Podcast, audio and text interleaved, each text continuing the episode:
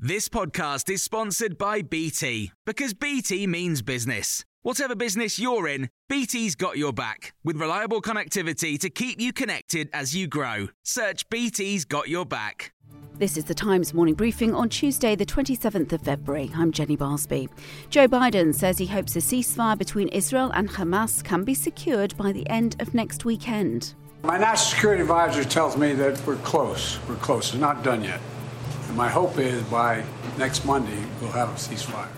Negotiations are ongoing for a six week long ceasefire, which would see Israeli hostages released by Hamas in exchange for Palestinian prisoners being held in Israel. It would also allow much needed aid to reach people in Gaza. Colonel Brendan Kearney is a military affairs analyst and told Times Radio that Arab nations are playing a big part in securing this deal. They want to see the bloodshed ended. And I think what they're doing is they're putting pressure on the Arabs even the you know the Qataris, and of course that's where the Hamas's leader political leadership is located. That and the Israelis, I think, are showing a little bit of flexibility, not a whole lot, but they would love to get these hostages back. This comes as it's revealed the cost of policing recent protests in the UK linked to the Middle East has cost taxpayers £25 million. 4,000 officer rest days were also cancelled between October the 7th and December the 17th last year. The Home Office is now being called on to give police forces greater support. Meanwhile, Rishi Sunak says he is living proof that Britain is not a racist country as he aims to contain the growing row over Islamophobia.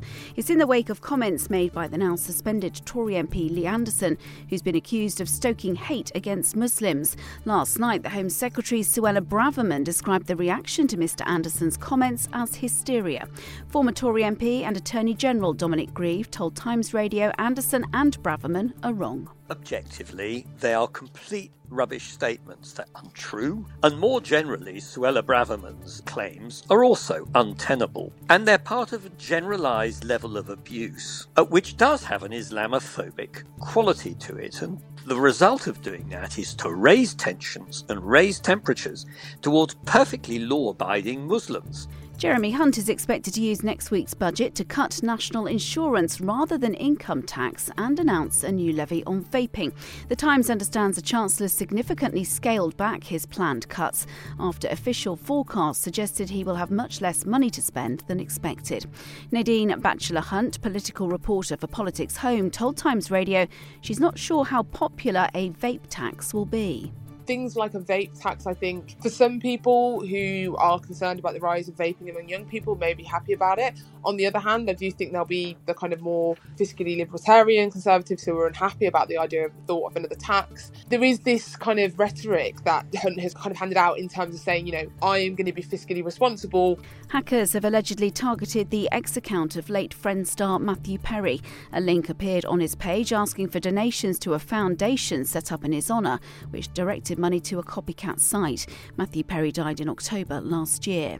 And the names of 13 Normandy veterans are to be added to a wall commemorating those who took part in the D Day campaign to mark its 80th anniversary. A major event will also be held on June the 5th in Portsmouth, which played a key role in preparing for the invasion of northern France's beaches in 1944. You can hear more on these stories throughout the day on Times Radio.